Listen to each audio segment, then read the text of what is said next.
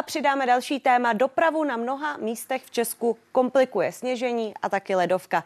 Policisté už vyjížděli k většímu počtu dopravních nehod, no a některé silnice ty jsou zcela nesjízdné. Silničáři už zavřeli třeba 18-kilometrový úsek Stanvaldu do Harachova pro auta nad 3,5 tuny. Jak to v Krkonoších vypadá, to nám teď řekne Barbara Silná, která situaci sleduje. Báro, tak jsou ještě nějaké další jiné komplikace v dopravě?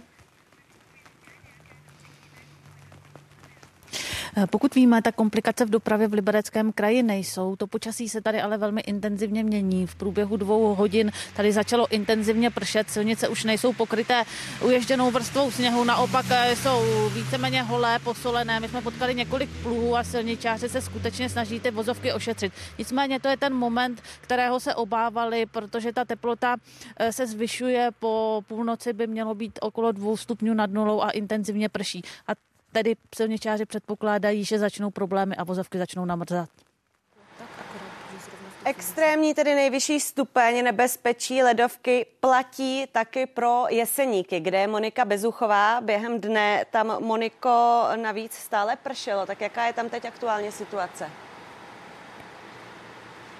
Pěkný večer. My teď stojíme v areálu zprávy silnic Olomouckého kraje, konkrétně ve Vikířovicích a zdejší noční směna vyrazila do akce o půl deváté a bylo to tak akorát, protože zrovna v tu chvíli se tím regionem prohnalo takové drobné mrholení a teploty se pohybovaly kolem minus dvou stupňů pod nulou, což je pro ledovku poměrně ideální prostředí a ostatně zažili jsme si to i my na vlastní kůži, když jsme sem přijížděli, tak hlavní tahy byly perfektně sízné. Ovšem pokud člověk eh, odbočil na nějakou z vedlejších komunikací, musel být velmi opatrný.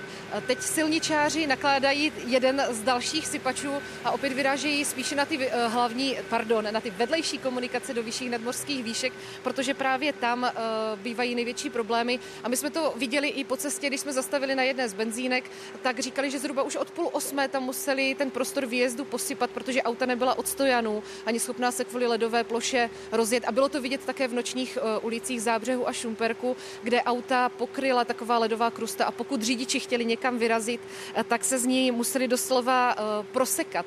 Mluvil jsem také s majitelem jedné z místních odtahových služeb, ten se zrovna vrátil od jedné takové nehody způsobené ledovkou, kdy řidič nedobrzdil na, na té kluské cestě a narazil do eh, středového ostrůvku a takových podobných nehod očekává nejvíce zvláště nad ránem, protože i když se ledovka, i když má ledovka ustupovat a během noci by se mělo oteplit, tak pokud je na ní silná vrstva toho ledu, tady se očekává, že to bude až 5 mm, tak může zůstat až do raných hodin, i když už nebudou srážky, nebude mrholit, ani nebude pod nulou, tak řidiči by měli dávat pozor, zvláště při cestě do práce, protože výstrava meteorologů platí až do 9. hodiny raní.